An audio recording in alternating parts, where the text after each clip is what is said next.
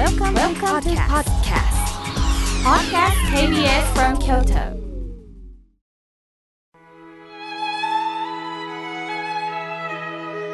改めまして僧侶の河村明慶です今日の法話は大切なものはどこにあるについてお話しいたします今日はカレーの日だそうですカレーってたまに食べたくなるんですよねよく友人がねえ、ここのカレー美味しいのよ、と勧めてくれ、まあいただくことってあるんですけど、見た目は茶色です。何が入ってるか分かりにくいですよね。すると友人は、スパイシーなカレーよね、と言います。さあ、カレーのルーツは皆さんもご存知のようにインドにあります。インドの家庭では何種類かのスパイスを混合したマサラと呼ばれるものを常備しているそうです。このマサラをイギリス人が植民地のインドから本国に持ち帰りイギリス人好みにしたものがおなじみのカレーパウダーだそうです。そしてこのカレーパウダーは日本で大きな変化を遂げ日本独自のカレーが誕生しました。インドの家庭で常備しているマサラは各家庭で配合が違ってくるそうなんですが混合スパイスの一種であるガラムマサラをはじめクミンカルダモンコリアンダーレッドペッパーターメリックアジョワンなどのスパイスをブレンドしているそうです。では日本のカレーはどのくらいスパイスを使っているのでしょうか？1923年に日本で初めて発売された純国産カレー粉通称赤缶今でも販売されていますよね。なんと30種類以上のスパイスが入っているそうですよ。インドのマサラをはるかに超えていますね。このスパイスというのは体にもいいそうで基礎代謝が上がって脂肪が燃焼されやすくなってるんですって。また便秘解消や冷え症改善にも効果ですからこの冬いただくと体がポカポカになるんですよね。先ほど、まあ、スパイスについて紹介したんですが、さらに効能についてね、ちょっとお話ししたいと思います。まずスパイスのうちのクミン。これはもう特に香りが強くってカレーでは一番重要なスパイスだそうです。食欲が増進する効果があるんですって。加熱すると一層香りが強調されて鍋やフライパンに入れて火を通すのが、まあ、一般的だそうです。カレーの他にはひき肉料理とかコロッケに使われることが多いですね。そしてコリアンダー。ほんの甘く清涼感のある香りが特徴の香りの王様と呼ばれているスパイスです。しかしその香りとは裏腹に刺激のある辛み、苦みを持ち合わせていて少量でもすっかりと効果が期待できる。冷え性とか精神安定にも効果があるそうですよ。そしてオールスパイス。まあ、オールと言ったらね、たくさん複数というイメージですけど、一つの調味料の名前です。ナツメグやシナモン、グローブなど掛け合わせた香りからそう名付けられてるそうで、リラックス効果が期待されるそうなんです。そしてウコン。ウコンというとね、まあ、二日酔いの要望ドリンクのイメージなんですが、味はほろ苦く、ちょっと土臭いんですけれども、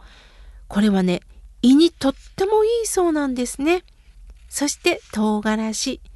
刺激的で強い辛さが特徴で、スパイシーな香りも特徴です。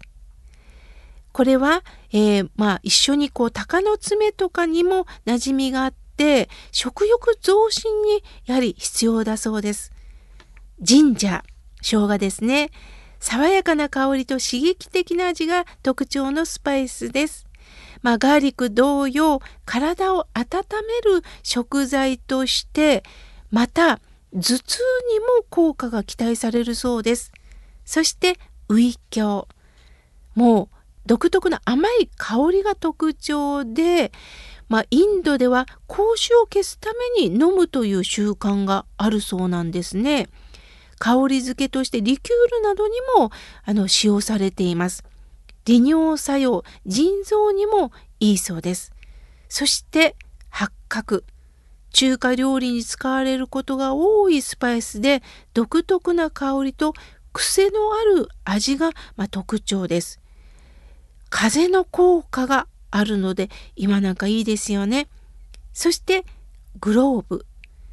特には肉料理に使われますが紅茶ウイスキーカクテルにも合うそうです。これは血行促進あと痛みを柔らかくする作用もあるそうです。そして皆さんご存知の月桂樹爽やかな香りと少し苦みがあります。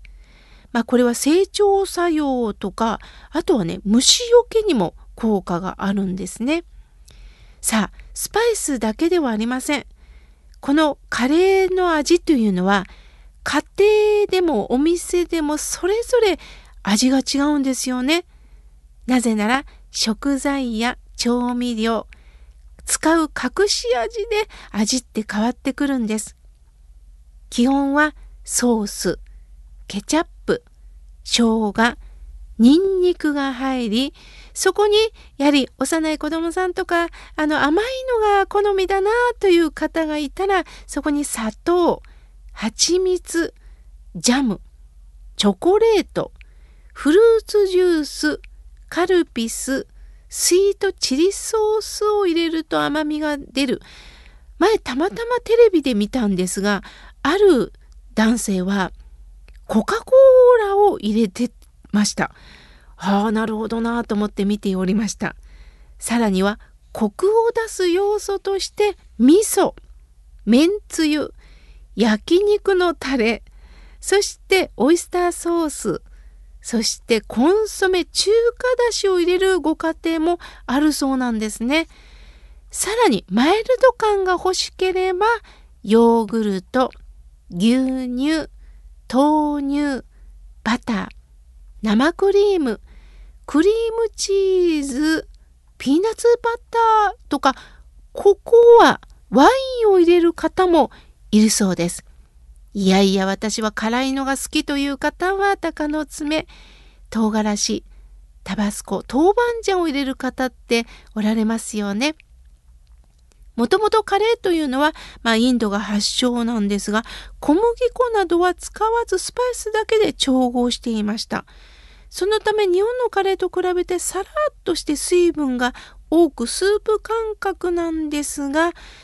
明治時代日本に上陸してご家庭でも洋食屋さんでも美味しく食べられるようになったんですよね。また、やはり高価な食べ物だったんですが、今ではまあお手頃でね、いただけるようになりました。もうスパイスの配合だけでも風味が変わってくるんですよね。そこで仏様のお話です。大切なものは目に見えない。これはよく先輩僧侶から教えていただきました。目に見えることも大切だけど、それを支えているものって目に見えないものってたくさんあるんだよ。例えば皆さんお部屋見てください。柱とか釘とかネジとか見えませんよね。だけどその柱釘ネジがこの建物を支えてくれてるように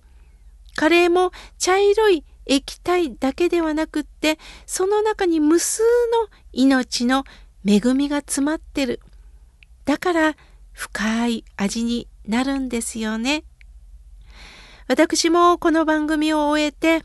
お昼ご飯は早速井村屋さんのカレーマンをいただくことにいたします。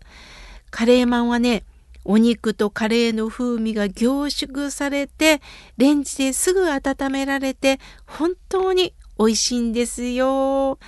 もちろん皆さんもお時間があったらちょっと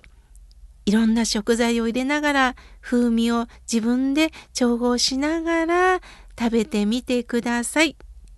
今日は大切なものはどこにあるについてお話しいたしました。